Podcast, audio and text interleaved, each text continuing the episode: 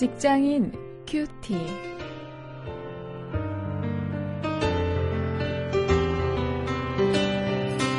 안녕하십니까. 직장사역연구소 원영일 목사입니다. 어, 벌써 4월이 되었습니다. 이제 정말 완연한 봄인데요. 어, 이 봄에 우리의 어, 신앙도 어, 생동할 수 있기를 원합니다. 오늘 느헤미야 1장 1절부터 4절까지 말씀을 가지고요. 우리 직장인들에게 어, 참큰 문제고 중요한 문제인 이 비전에 대해서 한번 생각해 보려고 합니다. 일신의 안락이 인생 목적은 아니다. 이런 제목입니다.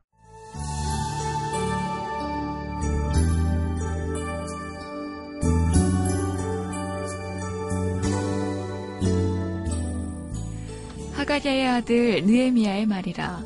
아닥사스다 왕 제20년 기슬르월에 내가 수산궁에 있더니 나의 한 형제 중 하나니가 두어 사람과 함께 유다에서 이르렀기로 내가 그 사로잡힘을 면하고 남아있는 유다 사람과 예루살렘 형편을 물은즉 저희가 내게 이르되 사로잡힘을 면하고 남은 자가 그 도에서 큰 환난을 만나고 능력을 받으며 예루살렘 성은 회파되었고 성문들은 수화되었다 하는지라 내가 이 말을 듣고 앉아서 울고 수일 동안 슬퍼하며 하늘의 하나님 앞에 금식하며 기도하여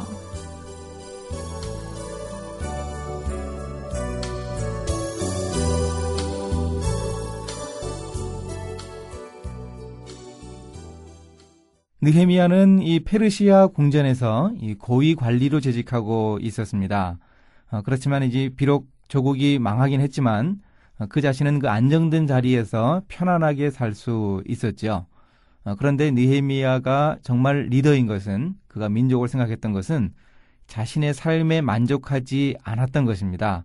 그는 인생 목적이 남다른 사람이었습니다. 그의 생각은 늘 망한 자기 조국 유다, 그리고 그곳에 남아서 살아가는 자기의 동포들이었습니다. 그들을 염려하다 보니까 그의 인생 비전도 남달랐습니다. 그 동포들의 고통을 외면하지 않고 아파하면서 기도하던 이 사람은 마침내 이 유다의 총독으로 부임해서 조국을 재건하는 그런 일을 할 수 있었던 것입니다. 우리가 느헤미야를 통해서 어, 이 모습을 우리가 자세하게 볼 수 있을 것입니다. 다음 2절부터 4절까지 말씀 속에서 이 니헤미야의 그 비전이 가지고 있는 독특한 점 한 가지를 발견할 수 있습니다. 그것은 사람을 먼저 생각하는 것입니다. 하나님의 공동체를 염려하는 니헤미야의 관심사가 사람에게 집중되고 있습니다. 이 동생 하나니가 자기 고국에 다녀왔는데요. 어, 그에게 물을 때에도 느헤미야는 유다 사람과 예루살렘 형편 이런 순서로 질문을 했습니다. 2절을 보면 아실 수 있죠. 그 질문에 대한 하나니의 대답도 남은 자와 예루살렘 성에 대한 순서였습니다. 사실 우리가 어떤 말을 하거나 생각을 할 때 그 순서는 관심사를 말하죠. 느헤미야는 사람에게 더욱 관심이 있었습니다. 그런데 나중에 느헤미야는 그 예루살렘 성벽을 재건하는 일을 하면서 큰 성과를 거두어내거든요. 그런데도 불구하고 그 성벽이 이 느헤미야에게 있어서 정말 중요한 일인데도 불구하고 느헤미야는 성벽보다 사람에게 먼저 관심이 있었습니다. 아, 우리가 일터와 교회와 이 조국을 세우기 위해서 가지는 비전도 이렇게 사람 중심이어야 합니다. 어, 이 모습은 사실 그 느헤미야가 하나님께 배운 것이 틀림없다고 저는 생각을 합니다. 역대하 35장 15절 말씀을 보면은요. 거기에 이 하나님이 관심 가지는 순서가 나오는데요.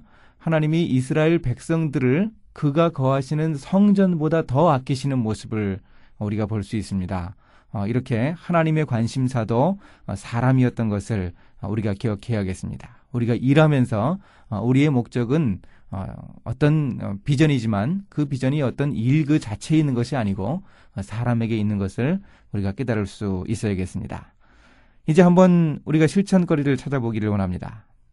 나의 인생 목적이 과연 무엇인가? 솔직하게 한번 우리 자신에게 질문해보고 나의 인생 비전을 한번 어, 적어볼 수 있기를 바랍니다.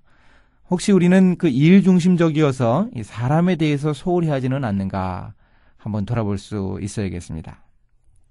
이제 일터의 기도를 하시겠습니다. 자신의 안락함에 만족하지 않고 조국의 어려운 형편을 위해서 염려하고 실천했던 느헤미야를 본받을 수 있게 하옵소서. 제가 세워야 할 공동체의 문제를 직시하고 어, 주님께 부르짖을 수 있도록 인도해 주옵소서. 예수님의 이름으로 기도합니다. 아멘.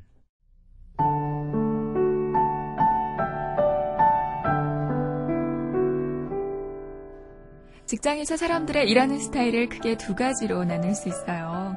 일 중심 스타일과 사람 중심 스타일이죠. 물론 일 중심이라고 해서 사람을 전혀 생각하지 않거나 사람 중심이라고 해서 일을 전혀 생각하지 않는다는 뜻은 아닙니다. 일 중심 스타일에는 사람이 다치기 쉽고 사람 중심 스타일에는 일이 제대로 안 될 수 있다는 단점이 있어요.